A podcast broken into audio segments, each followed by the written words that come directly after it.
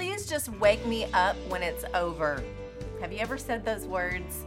I don't know about you, but I love to sleep. I really do. It's one of my favorite things, and often when life gets a little much, I wish I could sleep through it. You know, wake me up when it's over. You see, I started this year off sick. Maybe you did as well. It wasn't a life altering sickness or diagnosis, but it knocked me down and kept me sidelined for about six weeks. I was worn out with it. Every day, as my loving friends and family would kindly check in on me, I would say, I think I'm getting better, but still, it just wouldn't leave me. So much of the sickness and viruses going around just linger and hang on. Well, whatever I had lingered. There were nights I would go to bed all covered in Vicks, praying that the next day would be different. It wasn't. I wanted to go to sleep and wake up well and refreshed, full of energy. That has taken a while, but slow and steady wins the race, right? Sometimes life is like that. I am tired. Can this please pass me by? Wake me up when it's over. I don't want to face it. I don't want to hear all the noise of the day. I don't feel like adulting today. I don't want to deal with the drama or experience the pain. Wake me up when it's over. Maybe you've wanted to retreat from something you're facing.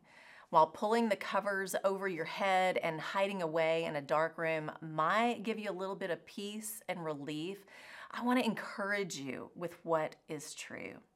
I was reminded in the midst of my struggle that I'm actually not called to sleep through it.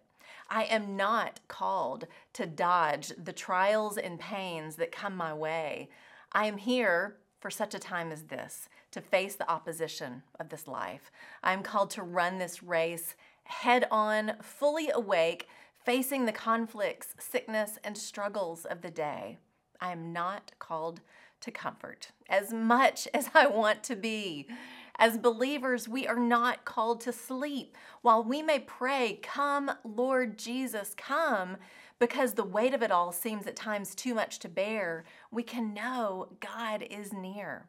Psalm 46 reminds us that God is our refuge and strength and ever present help in trouble.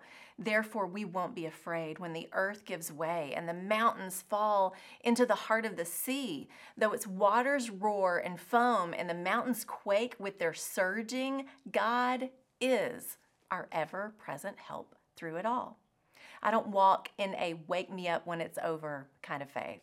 I walk and live by a Hebrews, the 11th chapter kind of faith.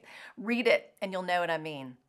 I am called to wake up and be present in my suffering because how I walk through it can produce patience, Romans 5 3. It can train me in obedience, Hebrews 5 7 and 8. It can prevent me from walking in pride, 2 Corinthians 12 7 through 9. It can prove and show the world where my faith lies. 1 Peter 4:14. It can equip me to comfort others who face the same struggles. 2 Corinthians 1 3 through 5. And God can and will use it for my good and his glory. 1 Peter 5:10. While my heart longs for the peace and perfection of Eden, I can't sleep through the brokenness of this day.